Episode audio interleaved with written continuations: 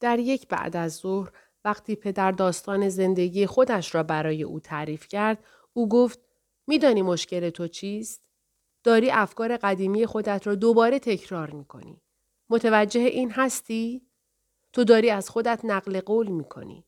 تنها دوستت یک آدم چاپلوس وارفته است ادی که با هر چیزی که بگویی موافقت می کند و تو هم هرگز ایده های خودت را در یک تالار گفتگو منتشر نمی کنی. یعنی جایی که ممکن است به چالش کشیده شوند. فقط آنها را به خودت می‌گویی و بعد هم وقتی با گفته های خودت موافق هستی به خودت تبریک می‌گویی. آنوک همینطور ادامه داد و ادامه داد و در طول ماههای بعد از آن که من با زحمت و ناراحتی به دوران بزرگسالی وارد می شدم و رابطه ام با پدر هر روز ضعیفتر می شد و گویی دچار پوکی استخوان شده باشد آنوک هم اسید را فقط بر روی ایده ها، امیدها و عزت نفس پدر نمی ریخت بلکه مرا هم مورد هدف قرار می داد. او کسی بود که به من گفت فقط به آن اندازه خوشتیب هستم که در حدود 22 درصد از جمعیت معنس را به خودم جلب کنم. من فکر کردم که این عدد بسیار نگران کننده و واقعا بدشگون است.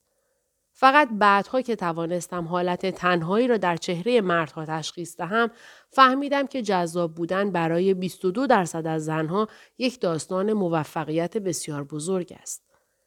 صفهای پی در پی از مردم گریزهای زشت به صورت خورد کننده ای تنها و به طور ناامید کننده ای نالایق در آن بیرون وجود دارد که در دسته جذاب برای صفر تا دو درصد از زنها قرار می گیرند که یک لشکر از آنها وجود دارد و تک تک آنها حاضر هستند برای به دست آوردن 22 درصد من آدم بکشند.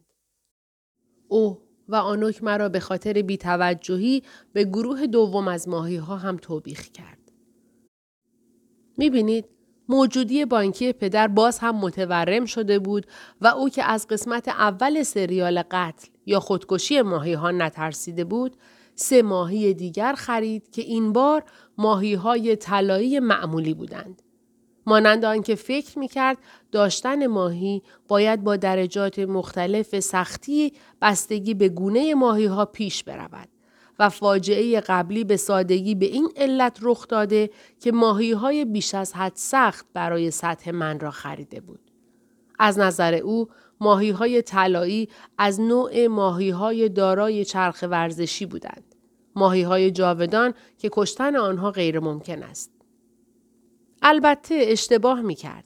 من در نهایت به سادگی کامل از دست آن ماهی ها هم خلاص شدم. اما این بار به خاطر کمبود غذا بود. آنقدر گرسنه ماندند که مردند.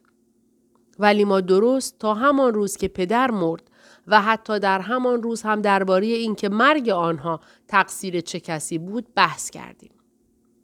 من از خانه بیرون رفتم تا یک هفته در خانه دوستم چارلی بمانم و به خدا قسم وقتی که از خانه بیرون می‌رفتم به پدرم گفتم فراموش نکن که به ماهی ها غذا بدهی.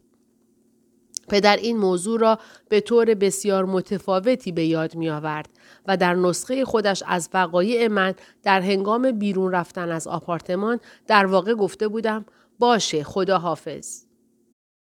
به هر صورت ماهی ها در یک زمان در دوره غیبت یک هفته من با یک مورد گرسنگی شدید روبرو شده بودند و مانند انسان ها که در شرایط مشابهی قرار بگیرند به هم نوخاری روی نیاوردند. فقط به خودشان اجازه دادند که تلف شوند.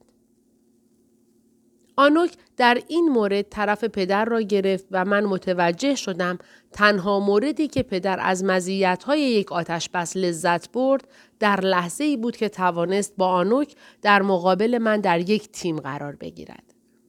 باید اعتراف کنم. رابطه آنها مرا گیج کرده بود.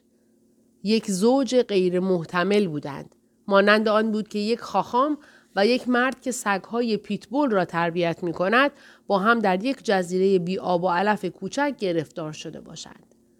غریبه های ناسازگار با یکدیگر ناگهان در طول یک زمان بحران در کنار یکدیگر قرار گرفته بودند. فقط اینکه بحران پدر و آنوک یک بحران بدون نام بی آغاز و بی پایان بود. یک سال از استخدام شدن او در خانه ما گذشته بود که یک تلفن غیرمنتظره به پدرم شد. او گفت شوخی می‌کنی یا عیسی مسیح؟ نه دقیقا نه. اگر به من تجاوز کنی و شکنجه هم هم بدهی نه. مبلغ چقدر است؟ خوب. پس بسیار خوب. بله بله. گفتم بله درسته. کی شروع کنم؟ خبر خوبی بود یک شرکت فیلمسازی آمریکایی داستان تریدین را شنیده بود و می‌خواست آن را به یک فیلم پرفروش هالیوود تبدیل کند. آنها به کمک پدر نیاز داشتند تا مطمئن شوند که کار درست انجام می شود. حتی با وجود آنکه در آمریکا اینطور گفته بودند که داستان یک بازیکن گذشته فوتبال است که مرده اما از جهنم برمیگردد تا از اعضای تیم که او را در هم شکستند و کشتند انتقام بگیرد.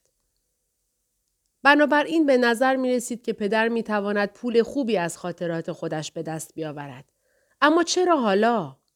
در همان زمان هم چندین فیلم استرالیایی غیر دقیق بر پایه این داستان ساخته شده بود و پدر همکاری با همه آنها را رد کرده بود. چرا باید این تسلیم و این خواست ناگهانی برای بهره برداری از کسی که از دست داده است به وجود بیاید؟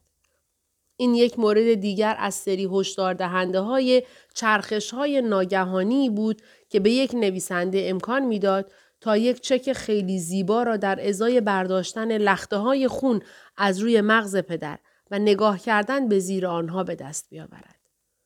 آنوک با استعداد غیر طبیعی که برای پیدا کردن کرم در سیب داشت گفت میدانی مشکل تو چیست؟ در سایه برادرت زندگی می‌کنی. و در هفته بعد که نویسنده 23 ساله در حال جویدن آدامس با خوشحالی به آپارتمان وارد شد فقط لازم بود که بگوید خب به من بگویید تریدین در زمان کودکیش چطور بود تا پدر آستین پیراهن او را بگیرد او را با انرژی زیادی از درب خانه به بیرون پرتاب کند و لپتاپ او را هم بعد از خودش پرتاب کند بعد از آن یک حضور در دادگاه شغل جدید او به قیمت چهار هزار دلار و میزانی پوشش خبری ناخواسته تمام شد. آنوک در آن شب گفت میدانی مشکل تو چیست؟ تو یک متعصب هستی اما درباره همه چیز تعصب داری. متوجه نیستی؟ داری لایه تعصب خودت را آنقدر پهن می کنی که بیش از حد نازک شده. اما می خواهید بدانید که مشکل واقعی ما چه بود؟ انسان نمی‌تواند با خوشحالی به درون یک غبار کور وارد شود.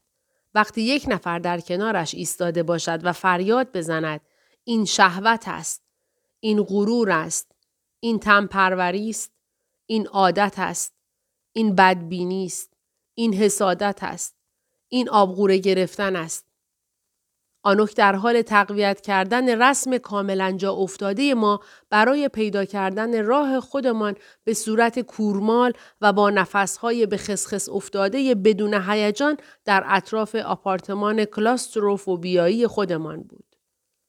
تنها روش ما برای پیدا کردن راه به جلو این بود که با زحمت به سمت خواسته های ناچیز خودمان قدم برداریم و با صدای بلند نفس نفس بزنیم تا توجه دیگران را جلب کنیم. و آنوک با آن خوشبینی بیپایانش می‌خواست مخلوقاتی مانند ما را به موجودات برتر تبدیل کند. آرزویش این بود که ما با ملاحظه، سودمند، با وجدان، با اخلاق، قوی، دارای حس همدردی، عاشق، از خود گذشته و شجاع باشیم. هرگز هم کوتاه نمی آمد. تا اینکه ما به تدریج عادت کردیم مراقب کارهایی که انجام می دهیم و چیزهایی که می گوییم باشیم. بعد از ماهها که او این چیزها را در ذهن ما فرو کرد دیگر از کیسه پلاستیک استفاده نمی کردیم و به ندرت چیزی می خوردیم که خون در آن جاری باشد. تومارهایی را امضا کردیم.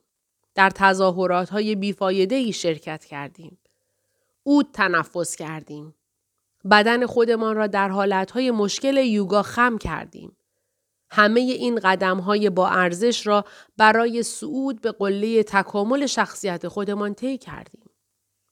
اما تغییرات به درد نخوری هم وجود داشت که شیرجه های عمیقی به درون دره بودند. ما به خاطر وجود آنوک در حالت ترس از خودمان زندگی می کردیم. هر کسی که برای نخستین بار خود آگاهی را با تغییر هم ارز دانسته است هیچ احترامی برای ضعفهای انسان قائل نیست. باید او را پیدا کرد و آنقدر کتک زد که بمیرد. من دلیل آن را به شما می گویم. آنوک بر مشکلات ما تأکید کرد. اما منابعش یا دانش عملی لازم را در اختیار نداشت که بداند چطور باید به ما برای حل کردن آنها کمک کند. ما قطعا نمی‌دانستیم. بنابراین به نعمت آنوک نه تنها در بزانگاه لغزنده مشکلاتی که قبلا داشتیم به دام افتاده بودیم بلکه حالا با آگاهی زننده نسبت به آنها نیز به شدت تحت تأثیر قرار گرفته بودیم. البته این منجر به مشکلات جدیدی هم شد. واقعا مشکلی برای پدرم به وجود آمده بود. حالا گریه می کرد. در اتاق خواب خودش بود و گریه می کرد. می توانستم صدای حقحق او را از پشت دیوارها بشنوم. می شنیدم که در همان فضای بسیار کوچک قدم می‌زد و می‌رفت و برمیگشت. چرا گریه می کرد؟ قبل از آن هرگز صدای گریه اش را نشنیده بودم. فکر می کردم توانایی گریه کردن ندارد. حالا هر شب بعد از کار و هر روز صبح قبل از رفتن به محل کار اتفاق می افتاد. من آن را به عنوان یک نشانه بدشگون در نظر گرفتم. حس می کردم که با یک حس پیامبرگونه گریه می کند. نه برای اتفاقی که قبلا افتاده بلکه برای آن چیزی که قرار است رخ دهد. در میان حقحق ها با خودش صحبت می کرد. آپارتمان لعنتی. خیلی کوچیکه. نمی توانم نفس بکشم. این یک قبره. باید بجنگم. من کی هستم؟ چطور می توانم خودم را تعریف کنم؟ انتخاب ها بی نهایت هستند و بنابراین محدود هستند. بخشودگی در کتاب مقدس جایگاه بزرگی دارد. اما در هیچ جای آن نمی‌گوید که باید خودت را ببخشی. تری هرگز خودش را نبخشید و همه عاشق او هستند. من هر روز خودم را میبخشم و هیچ کس عاشقم نیست. همه این ترس ها و بیخوابی ها. نمی‌توانم به مغزم یاد بدهم که چطور بخوابد. وضعیت گیجی تو این روزها چطور است؟ وزن اضافه کرده؟ بابا در اتاقش را فشار دادم و کمی باز کردم. صورتش در سایه ها گرفته و جدی به نظر می آمد. و سرش مانند یک لامپ بدون حباب بود که از سقف آویزان است. جاسپر، یک لطفی به من بکن. وانمود کن که یک یتیم هستی. من در را بستم. به اتاق خودم رفتم و وانمود کردم که یتیم هستم. زیاد هم حس بدی نبود. بعد گریه ها همانطور که ناگهان آغاز شده بودند ناگهان متوقف شدند. ناگهان بیرون رفتن از خانه در شبها را آغاز کرد. این یک چیز جدید بود. به کجا می رفت؟ من او را تعقیب کردم. در حالی که با هر قدم بالا و پایین می‌رفت در خیابانها قدم می‌زد و برای افرادی که از کنارشان میگذشت دست تکان می‌داد آنها در پاسخ دست تکان نمی‌دادند او در یک میخانه کوچک و شلوغ توقف کرد من از بیرون پنجره نگاه کردم و دیدم که در پشت پیشخان نشسته و مشغول نوشیدن است در ضمن با اندوه در یک گوشه پیشخان هم ننشسته بود با مردم صحبت می کرد و می خندید. این واقعا جدید و تکان دهنده بود. رنگ چهرهش به کلی سرخابی شده بود و بعد از آنکه چند آبجو را نوش جان کرد بر روی چارپایه میخانه ایستاد. بازی فوتبال تلویزیون را قطع کرد و در حال خنده و تکان دادن مشتش مانند یک دیکتاتور یک جوک را برای جمعیت تعریف کرد که درباره اعدام کردن مخالف مورد علاقه اش بود. وقتی که جوک تمام شد تعظیم کرد. با وجود آنکه هیچ کس تشویقش نکرده بود. و به یک میخانه دیگر رفت. وقتی وارد شد فریاد زد سلام به همگی. بعد وقتی می‌رفت گفت ببینم چه کار می‌توانم بکنم. بعد ناگهان به همان میخانه با چراغهای کمسو وارد شد. چند دور در وسط آن چرخید بعد بدون آنکه هیچ سفارشی بدهد از آنجا بیرون رفت. بعد هم یک کلوپ شبانه. یا مسیح. یعنی آنوک کار او را به اینجا کشانده بود؟ او در بالای پله برقی دیسکو تنگ ماهی که به صورت یک تنگ شیشه عظیم با سکویی در محیط اطراف آن طراحی شده بود ناپدید شد. من به روی سکو رفتم و به درون تنگ ماهی نگاه کردم. در ابتدا نتوانستم او را ببینم. در ابتدا هیچ چیزی را نمی توانستم ببینم جز افراد بسیار زیبا با هیکلهای بینقص و خوشتراش که در زیر نورهای چشمک زن برای لحظات کوتاهی دیده می شدن. بعد او را در بین مردم پیدا کردم. لعنتی داشت می رقصید. از عرق خیز شده بود و نفس نفس می‌زد. با بی احتیاطی حرکت می کرد و بازوهایش را به حالت عجیب و سستی مانند یک چوب بر که درختها را در هوا می برد حرکت می داد. اما در حال خوشگذراندن بود. یعنی واقعا اینطور بود؟ اندازه لبخندش دو برابر لبخندهای معمولی بود و با شهوت به پوست انداختن همه معیارها و مذهبها نگاه می کرد. اما این واقعا چه بود؟ یک معمور امنیتی با بینی پهن و بدون گردن که تیشرت سیاه پوشیده بود از راه رسید. دست جالوتی او در پشت گردن پدر حلقه شد و او را با زور تا بیرون از کلوب همراهی کرد. همین برای من کافی بود. به اندازه کافی دیده بودم. وقت رفتن به خانه بود. در حدود ساعت پنج صبح با مشت به در خانه ضربه زد. کلیدش را گم کرده بود. وقتی در را باز کردم عرق میریخت و رنگش زرد شده بود و یک جمله را تا وسط آن گفته بود. بدون آنکه انتهای جمله را بشنوم دوباره به رخت خواب رفتم. این تنها شبی بود که او را تعقیب کردم. و وقتی داستان را برای آنوک بازگو کردم گفت که یا یک نشانه کاملا خوب است یا یک نشانه کاملا بد. من نمی‌دانم که او بقیه شبها را در شهر چه می کرد. فقط می توانم فرض کنم که نسخه های متفاوتی از همان طرح کلی بیفایده بودند. یک ماه بعد دوباره در خانه بود و گریه می کرد. اما بدتر از آن اینکه حالا مرا در حال خواب تماشا می کرد. اولین شب که این کار را کرد درست قبل از آن که به خواب بروم به اتاقم آمد و بر روی یک صندلی کنار پنجره نشست. پرسیدم چیست؟ هیچی. تو فقط بخواب. چی؟ در حالی که تو اینجا نشسته ای؟ گفت می‌خواهم اینجا کمی کتاب بخوانم و یک کتاب را بالا گرفت. چراغ را روشن کرد و مشغول خواندن شد. من یک دقیقه به او نگاه کردم. بعد سرم را دوباره روی بالش گذاشتم و چشمهایم را بستم. می توانستم صدای ورق خوردن کتاب را بشنوم. چند دقیقه بعد یکی از پلکهایم را به طور پنهانی باز کردم و نزدیک بود از جا بپرم. او به من خیره شده بود. صورت من در سایه ها قرار داشت. بنابراین نمی توانست ببیند که من او را می بینم که مرا تماشا می کند. بعد دوباره صفحه را ورق زد.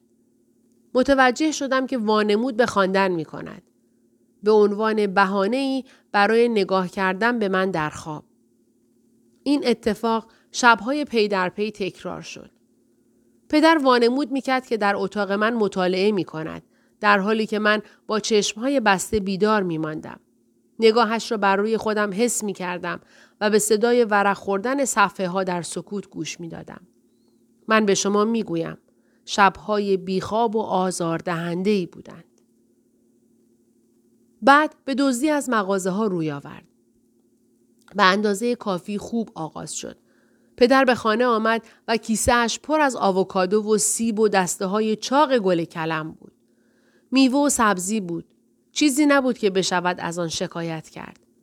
بعد شانه های سر، راحت الحلقوم و کالاهای داروخانه‌ای معروف را دزدید. سودمند بودند. بعد چیزهای بیمعنی از مغازه های سوقاتی فروشی را دزدید. یک تکه شیء چوبی که خانه من قلعه من است. بر روی یک پلاک روی آن حک شده بود. یک مگسکش به شکل یک زبان بزرگ و لیوان دستدار با نوشته هرگز نمیدانی چند تا رفیق داری تا وقتی که یک خانه کنار ساحل بخری؟ که ممکن بود برای گذاشتن در داخل یک خانه ساحلی جالب باشد. البته اگر انسان چنین خانه داشته باشد که ما نداشتیم. بعد دوباره در رخت خواب بود و گریه می کرد. بعد دوباره به من که خوابیده بودم خیره شد. بعد در کنار پنجره قرار گرفت. دقیقا نمی‌دانم که در چه زمانی در آنجا مستقر شد یا چرا این کار را کرد. اما نسبت به این نقش جدیدش خیلی هوشیار بود. نیمی از صورتش از پنجره به بیرون نگاه می کرد. نیمی از آن در میان پرده های گره شده در مشتش پنهان بود. باید کرکره های ونیزی می داشتیم. ابزار کمکی بینقص برای انفجار ناگهانی بدبینی شدید. هیچ چیزی بهتر از سایه آن نوارهای باریک که بر روی صورت انسان میافتد نمی‌تواند جو بدبینی را القا کند. اما به هر صورت از پنجره به چه چیزی نگاه می کرد. بیشتر قسمت پشت آپارتمان های کثیف مردم بود. بیشتر پنجره های حمام و آشپزخانه ها و اتاق های خواب. هیچ چیز جالبی نبود. یک مرد با پاهای لاغر و رنگ پریده با شلوار کوتاهش ایستاده و یک سیب را با ولع گاز می‌زند. یک زن در حالی که با یک فرد ناپیدا بحث می کند آرایش صورتش را انجام می دهد. یک زوج پیر در حال مسواک زدن دندانهای یک سگ ژرمن شپرد هستند که با آنها همکاری هم نمی کند. این طور چیزها. پدر با یک نگاه تاریک در چشمایش به بیرون خیره شده بود. فقط تا این حد می دانم که حالت حسادت در چشمهایش نبود. برای پدر مرغ همسایه هرگز غاز نبود. اگر هرچه بود احتمالا می توانست یک جوجه باشد. همه چیز یک پرده تاریک تر شده بود. حالت روحیه اش تاریک بود. چهره اش تاریک بود. کلماتش تاریک و تهدید کننده بودند. یک روز در کنار پنجره گفت هرزه بی شرم. بدکاره کثیف. پرسیدم کی؟ این هرزه که از طرف مقابل به ما نگاه می‌کنه. خب تو هم داری به اون نگاه می‌کنی.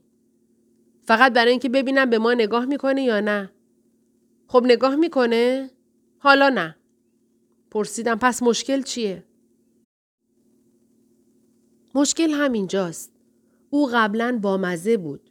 منظورم این است که می‌دانم بعد در تمام عمرم درباره او گلایه کرده ام. اما دلم برای پدر قدیمی تنگ شده است. چه بر سر آن بی خدای سبک روحانه او آمد؟ آن جالب بود. انزوا یک حالت عصبی است. توقیان موجب هزاران خنده. اما گریه کردن به ندرت می‌تواند خنده دار باشد و خشم یک مردم گریز هرگز یک خنده کوچک را هم بر نمی انگیزد. به هر حال نه برای من. حالا او پرده ها را در تمام مدت روز بدون هیچ شوخ طبعی بسته نگه می داشت. هیچ نوری به آپارتمان نفوذ نمی کرد. حالا دیگر هیچ ظهر و صبح یا تغییرات فصلی وجود نداشت. تنها چیزی که تغییر می کرد حالت تاریکی بود. چیزهایی در درون آن پرورش پیدا می کردند. هر نوع قارچی که در روح و روان او وجود داشت در آن مکان تاریک و نمناک رشد می کرد. اصلا جالب نبود. یک شب من قهوه را بر روی تخت خوابم ریختم. قسم می‌خورم که قهوه بود که ملحفه را خیس کرد و به تشک نفوذ کرد. اما ظاهر آن مانند ادرار بود. با خودم فکر کردم آنوک تصور می کند که این ادرار است. ملحفه ها را از رخت خواب جدا کردم و آنها را پنهان کردم. به سراغ گنجه لباس ها رفتم تا ملحفه های جدید پیدا کنم که نبود. همه ملحفه ها به کجا رفته بودند؟ از پدر پرسیدم گفت بیرون. ما بیرون نداشتیم. در یک آپارتمان زندگی می کردیم. مدتی به خاطر این راز گیج بودم. بعد از آن به یک جمعبندی ترسناک رسیدم. رفتم که ببینم پرده ها را باز کردم. جهان بیرونی وجود نداشت. چیزی که دیدم فقط ملحفه بود. آنها را از طرف بیرون در جلوی پنجره ها آویزان کرده بود.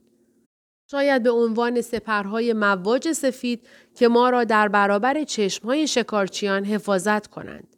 اما نه آنها سفید نبودند یک سپر هم نبودند آنها یک علامت بودند یک چیزی با رنگ قرمز در سمت بیرونی ملحفه ها نوشته شده بود عبارت بدکاره کثیف این بد بود من می‌دانستم که این بد است ملحفه ها را پایین آوردم و آنها را به همراه ملحفه های دیگر پنهان کردم.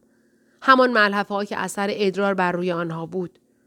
اوه لعنتی این را نوشتم. درست است؟ باشد اعتراف می کنم. واقعا ادرار بود. به خاطر جلب توجه نیست که بچه ها رخت خواب خودشان را خیس می کنند. به خاطر ترس از والدین است. فقط برای اینکه بدانید لازم نیست انسان مذهبی باشد تا دعا بخواند. دعا این روزها کمتر به عنوان بیان ایمان در نظر گرفته می شود و بیشتر چیزی است که به صورت فرهنگی از فیلم ها و تلویزیون به ارث می بریم. مانند بوسه در باران. من همانطور که ممکن است یک بازیگر خردسال دعا بخواند برای بهبودی پدرم دعا کردم. به روی زانوهایم قرار گرفتم. کف دستهایم را به هم قفل کردم. سرم را خم کردم و چشمهایم را بستم. حتی تا آن حد پیش رفتم که یک شم برای او روشن کنم. البته نه در کلیسا. ریاکاری را فقط تا همین حد می‌توان به پیش برد. بلکه در انتهای شب در آشپزخانه که قررش های زیر لب شبانه او به اوج تبالود خودشان رسیده بودند. امیدوار بودم که آن شم بتواند هر ای که تا آن حد محکم به دور او پیچیده شده بود را از هم باز کند. آنوک در آشپزخانه با من بود و آن را از بالا تا پایین تمیز می کرد. زمزمه می کرد که نمی خواهد فقط دستمزد دریافت کند بلکه می خواهد مورد تقدیر قرار بگیرد و فضله های موش و لانه های سوسک را به عنوان مدرک حرفش می آورد. منظورش این بود که جان ما را با تمیز کردن آشپزخانه نجات می دهد. پدر بر روی کاناپه دراز کشیده و صورتش را با دستهایش پوشانده بود. آنوک تمیزکاری را متوقف کرد و جلوی در ایستاد. پدر می توانست نگاه خیره او را بر روی خودش حس کند و کف دستهایش را محکمتر بر روی چشمهایش قرار داد. تو چه مشکل لعنتی پیدا کرده ای مارتین؟ هیچی. می‌خواهی خودم به تو بگویم؟ خدایا نه. تو داری داخل دلسوزی به حال خودت قلط می‌زنی. این چیزیه که من فکر می‌کنم. تو خسته و ناامیدی. آرزوهایت برآورده نشده اند. فکر می‌کنی که یک آدم خاص هستی که لیاقت رفتار مخصوص را دارد. فقط اینکه تازه داری می‌بینی هیچ کس در سراسر این دنیای بزرگ با این نظر تو موافق نیست. و برای اینکه وضعیت بدتر بشه مردم وجود برادرت را مثل یک خدا که تو فکر می‌کنی جشن می‌گیرند و این چیزیه که در نهایت تو را به داخل این گودال بی انتهای افسردگی انداخته که همه این افکار تاریک تو را می‌خورند و یکدیگر را تغذیه می‌کنند. بدبینی، پیچیدگی شکنجه، همینطور هم بیلیاقتی. من نمی‌دانم. اما بگذار به تو بگویم. قبل از اینکه یک کار کنی که باعث پشیمانی خودت بشود باید فکری به حال این موضوع بکنی.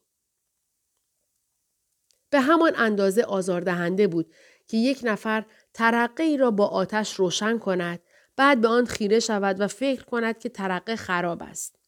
فقط اینکه پدر یک ترقه خراب نبود. بدگویی از روح من را تمام کن هر فضول. به من گوش کن مارتین. اگر هر کس دیگری بود راحت از اینجا می‌رفت بیرون. اما یک نفر باید تو را به سر عقل بیاورد. در ضمن تو داری به این بچه زخم می‌زنی. اون خوبه. نه خوب نیست. رخت خوابش را خیس می کند. پدر سرش را از بالای پشتی کاناپه بیرون آورد.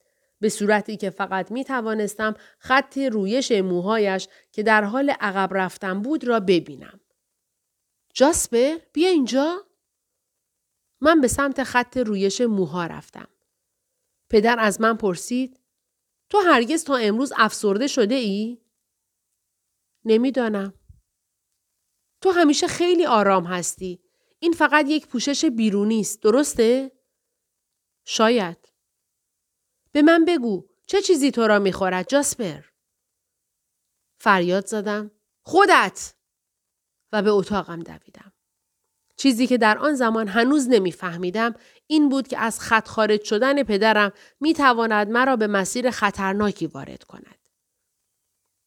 زیاد از آن روز عصر نگذشته بود که آنوک مرا به نمایش رویال ایستر برد تا روحیه ام را شاد کند. بعد از سواری با اسباب بازی ها و پشمک و ساک های تبلیغاتی به قسمت دیگر رفتیم تا قیمتگذاری حیوانات اهلی را ببینیم. من در حالی که به دامها خیره شده بودم ناگهان وانمود کردم که از یک دوره عدم تعادل مزمن رنج می‌برم. یک سرگرمی تازه خودم که شامل برخورد با مردم، سکندری خوردن، افتادن به داخل اجناس مغازه ها و اینطور چیزها بود.